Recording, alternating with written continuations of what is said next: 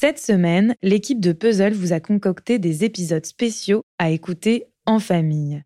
Rapprocher les familles, c'est justement la mission principale de la Fondation Ronald McDonald qui chaque jour permet aux enfants hospitalisés d'être entourés de leur famille.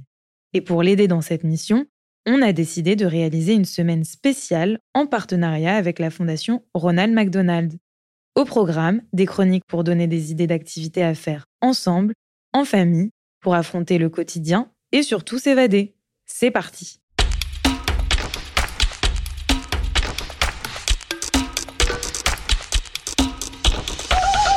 Bienvenue dans Puzzle. Je suis Karen et vous écoutez Overbooké, la chronique qui vous éclaire sur l'actualité du livre. Alors que nous écoutions notre playlist favorite, mon ami Michel chantait. We are family. Get up everybody and sing. Inspiré par mon ami, j'ai eu envie de vous donner envie de partager un moment avec celles et ceux qui vous sont chers. 100 ans.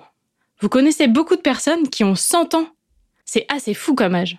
Un siècle de vie. Vous imaginez tout ce qui peut se passer dans 100 ans d'existence? Bah non, on peut pas vraiment imaginer. Déjà, quand on est tout petit, on sait pas ce que c'est la vie d'adulte. Et même quand on est des grands, on sait pas non plus ce qui nous attend dans 5, 10 ou 20 ans. Du coup, si on peut pas imaginer, il faut demander.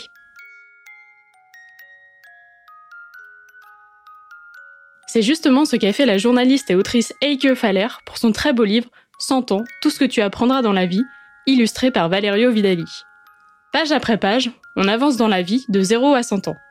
Un âge par page, une phrase, une illustration. Au début, deux parents devant un berceau. 0. Tu souris pour la première fois de ta vie. Et les autres te renvoient ton sourire. L'enfant découvre ensuite que lorsqu'il lâche quelque chose, ça tombe par terre. C'est la pesanteur et ce n'est que la première d'une longue série de découvertes. On apprend plus tard à écrire, à s'ennuyer, à faire confiance. On apprend aussi qu'on peut avoir des rides sur les pieds. 100 ans compile toutes ces petites et grosses révélations, ces nouveaux concepts qui font que l'on voit et vit les choses différemment, mais aussi des anecdotes, des moments marquants. 13.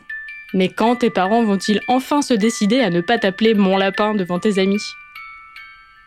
17. Quelque chose d'incroyable s'est produit. Tu découvres l'amour.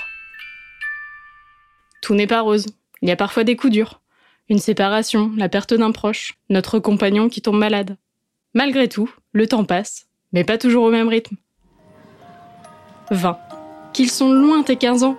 5 ans, pour toi, c'est une éternité.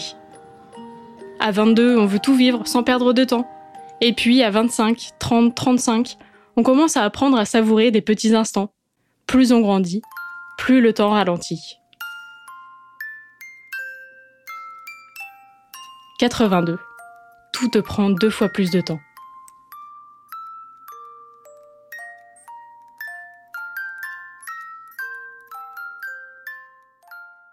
Mais bref, je ne vais pas tout vous dire parce que là aussi, le plaisir est dans la découverte. C'est le genre de livre qu'on ouvre à une page, l'âge qu'on a généralement, Ensuite, on feuillette les pages suivantes, et puis on revient en arrière. Plus tard, on le réouvre, on relit une page, et elle résonne différemment. Il est d'ailleurs très bien fait pour ça, parce que chaque petite phrase peut être interprétée de plusieurs manières. Les personnages dessinés n'ont pas de visage, leurs peaux sont de couleurs variées, ce qui permet aussi à tout le monde de s'identifier. Et puis, Eike Faller a interrogé beaucoup de gens. Des gens de partout, de tout âge, des gens pour qui ça va, des gens qui ont tout perdu. Elle a discuté longuement avec elles et eux pour capter la petite phrase géniale qui raconte à la fois quelque chose de précis, mais qui peut parler à tout le monde. Ce moment où l'intime devient universel. Cette belle idée est née d'une jolie anecdote. L'autrice était allée voir sa nièce, juste née. Lorsqu'une voiture est passée à la fenêtre, l'enfant a été surprise. Elle cherchait des yeux ce qu'il se passait. Pourtant, à peine quelques semaines plus tard, elle était déjà habituée à ce bruit. Parce qu'en grandissant, même de seulement quelques jours, on ne fait plus attention à certaines choses. On en découvre d'autres aussi. Dans ce livre, on comprend que notre façon de voir le monde se transforme tout au long de notre vie. Il est donc parfait à lire avec des plus vieux et des plus jeunes. Vous pourrez raconter à vos enfants, neveux et nièces, petits-enfants, filleuls, comment vous étiez quand vous étiez petit, ce qu'il y avait dans votre chambre, qui étaient vos premiers et premières amis. Ils et elles pourront vous poser des questions et vous raconter aussi leur vision du monde. Pour les enfants, lire 100 ans, c'est découvrir un peu en avance ce que la vie a à offrir. Pour les plus grands, c'est une manière de redécouvrir tout ça. Pour tout le monde, c'est une belle occasion d'échanger et de relativiser sur la vie. Regarder d'un œil neuf les petits plaisirs, chérir les personnes qui sont toujours là et se réjouir de ce qu'on a. Mais aussi faire de bonnes confitures de mûres. Vous verrez pourquoi en le lisant. Sur ce, je vous laisse. Michel et moi, on va continuer à chanter.